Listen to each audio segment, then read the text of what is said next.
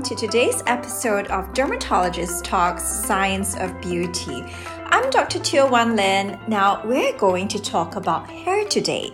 As you may have known, I am the author of a book on hair titled The Hair Care Bible Dermatologist Tips on Hair Care and Hair Loss, which is available on Amazon Books, Apple Books, as well as Google. Yes, I've actually gotten to read your book, and I can't wait to get into some of those topics today. Well, before we go into that, I wanted to introduce a little bit about the importance of hair. There's no denying the link between hair and our personal identity. While we can try on clothes, dress them up or down, or discard them, our hair is part of our bodies, and unlike other physical attributes, it can be easily modified. We still find ourselves attached to certain styles, thinking our short bob or long ponytail as fundamental to who we are as our eye color or height. While hair can be a signifier of personal identity, it also can function as a group identity or belonging. Choosing to cover or wear your hair in a particular manner can demonstrate religious and ethnic affiliation. Hair is important in many religions and considered sacred in many cultures. For example, most practicing Muslim women believe that their hair should not be visible to public, and it is the same with Sikh men. Native Americans, on the other hand, protect their hair and as they believe it gives them power and connects them to nature. As all of these examples indicate, hair is enormously symbolic, so it is unsurprising that hair thinning or hair loss can enormously affect one's confidence. That being said, these conditions are treatable with help. But before we go into that, we should first understand what are the causes of hair loss. You are absolutely right, Chelsea. Now, for the purposes of today's podcast episode, we're going to start with the commonest causes of hair loss. Both men and women can suffer from a genetically induced hair loss condition known as androgenetic alopecia, also known as male pattern or female pattern hair loss. It is primarily driven by your personal genetics, uh, which result in increased sensitivity of certain scalp receptors to the circulating male hormone testosterone. Now, not that it is due to an hormonal, uh, hormonal imbalance, but the fact that both men and women actually have testosterone in their bodies post puberty.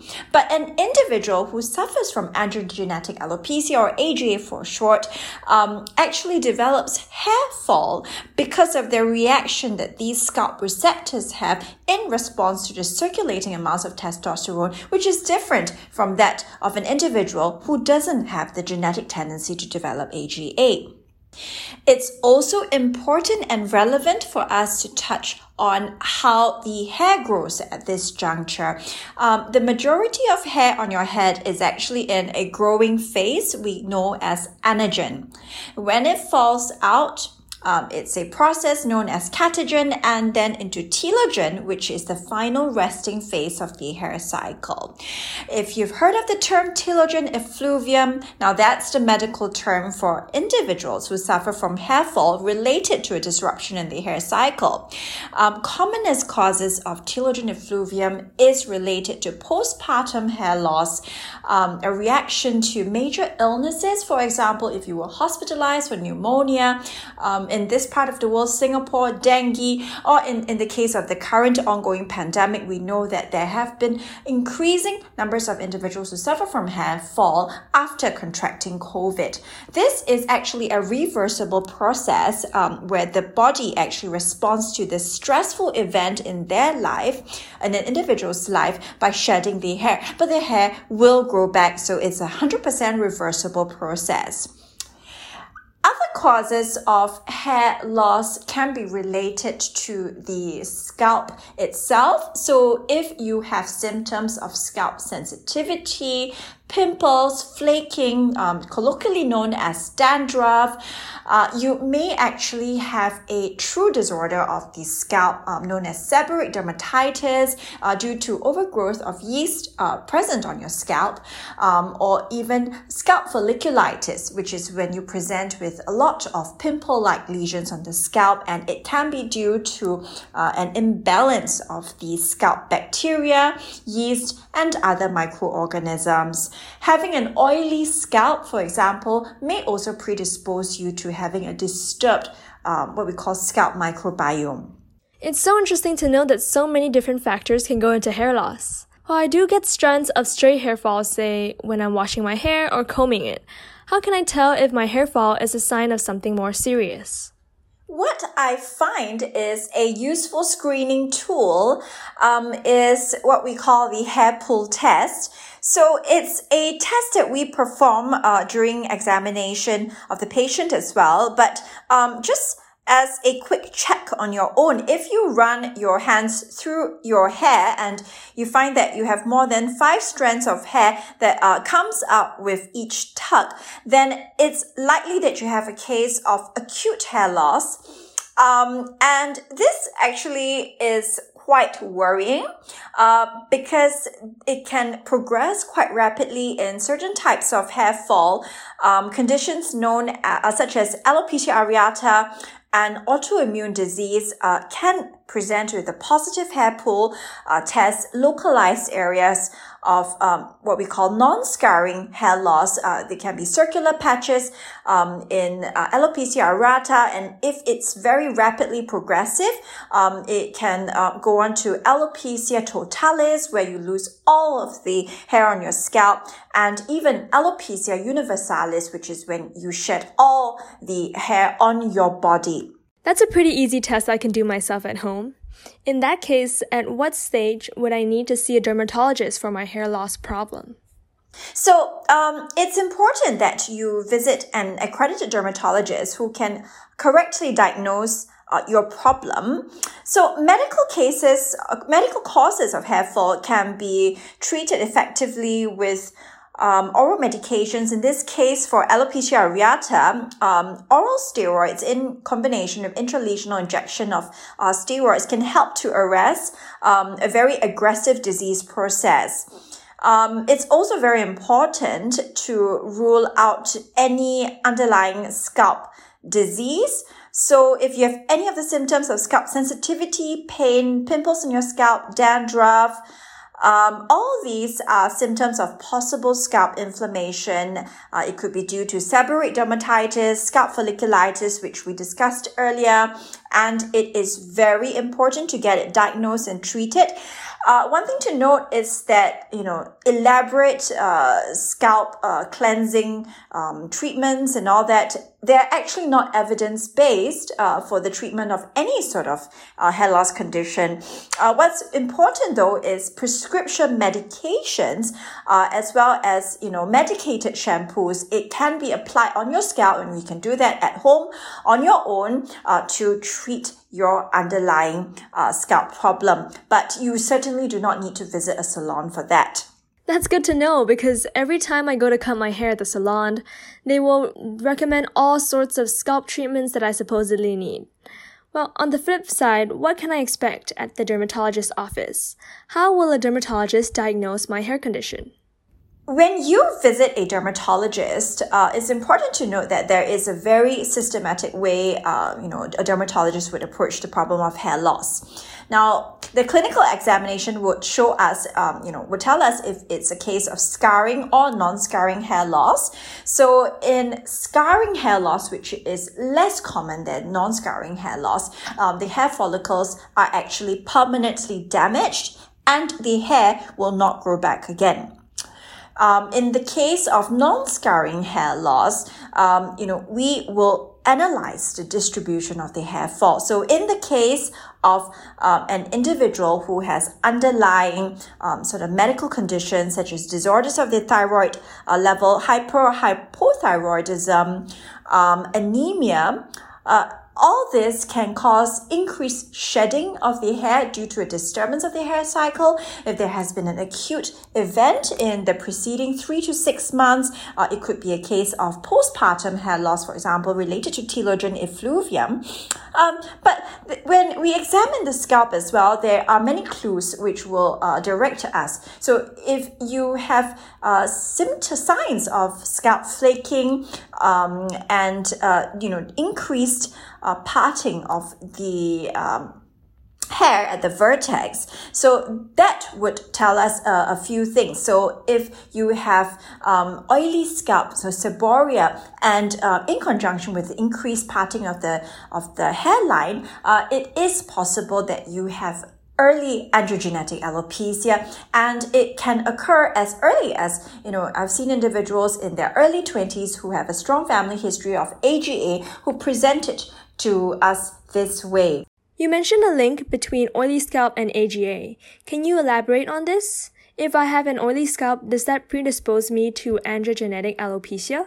Um, so a note about how oily scalp can relate to androgenetic alopecia. Now, on its own, it's not causative, meaning that it's not a direct cause of androgenetic alopecia, but it's an associated symptoms. Now, the hair follicles all have sebaceous glands, oil glands, which produce oil, sebum, to lubricate the hair shaft. So if you have thinning hair, what happens is the uh, hair follicles continue to produce the same amount of sebum um, and obviously you have less hair now to lubricate and overall that's just retained on your scalp as excess sebum. So excess sebum itself is um, possibly a, a, cause for concern because it predisposes you to conditions uh, relating to a disturbed scalp microbiome.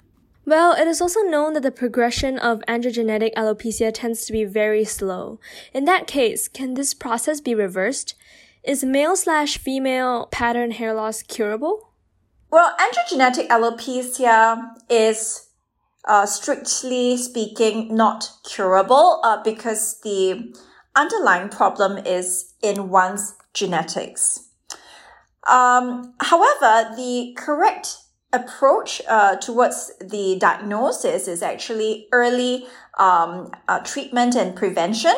So if you have family members, uh, especially male relatives who have lost their hair, uh, um, you know, there's a very typical pattern you can look out for, uh, what we call vertex thinning, um, which is thinning of the hair over the top of the head. Um, for males, the pattern uh, is more like a recession of the hairline, uh, what we call the M-shaped pattern. Um, and in females, we look for a widened center parting. So while the hair follicle in and uh, while the hair follicles in individuals who suffer from AGA are actually alive, the, the hair follicles over many years uh, actually undergoes a process which is irreversible, um, known as miniaturization. And um, you know, over a decade even. It's a very slowly progressive condition. Uh, however, once it happens, it's not possible for you to reverse that.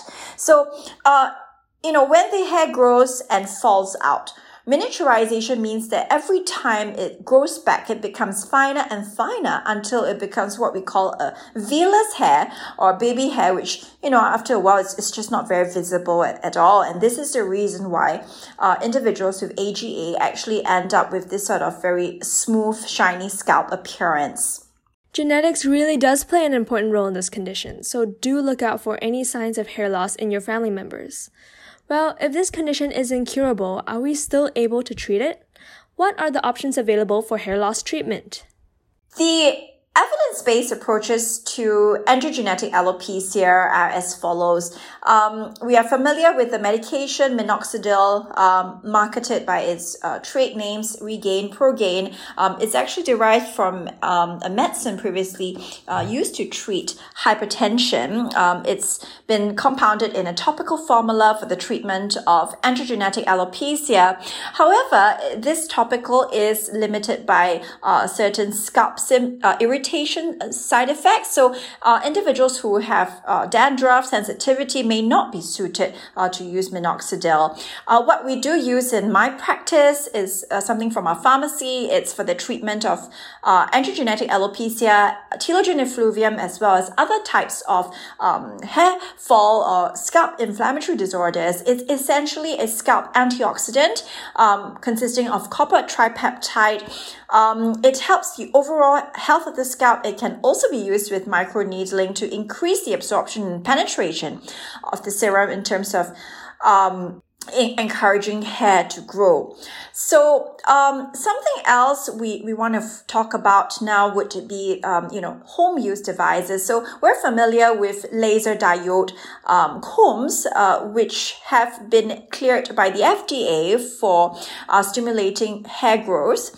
So red light, yellow light, these are used in the clinic setting with um, large machines uh, over a period of three to six months, um, regular at regular intervals. This can stimulate the hair follicle, uh, hair follicles to grow as well. So, um, in terms of a combination of all these therapies, I find that um, an individual who uh, implements all of these uh, measures will have a better result than one who just focuses on, say, just the topicals alone. Um, the reason is is really because I, I feel that there is just a limit to um, you know how well um, the hair regrowth process occurs via a certain pathway.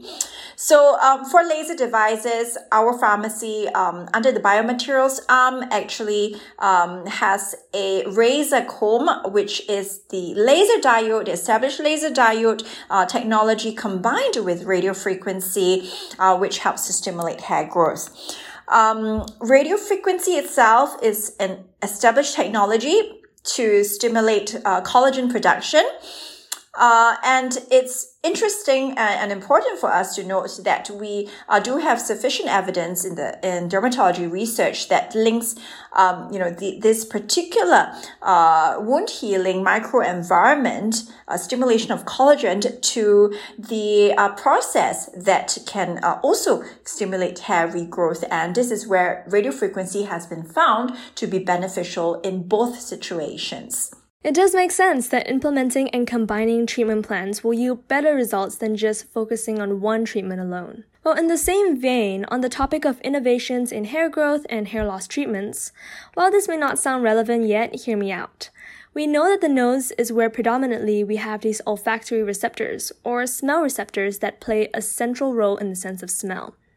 Well, actually, these expressed olfactory receptors are not just restricted to the nasal epithelium, but it also occurs in various human tissues.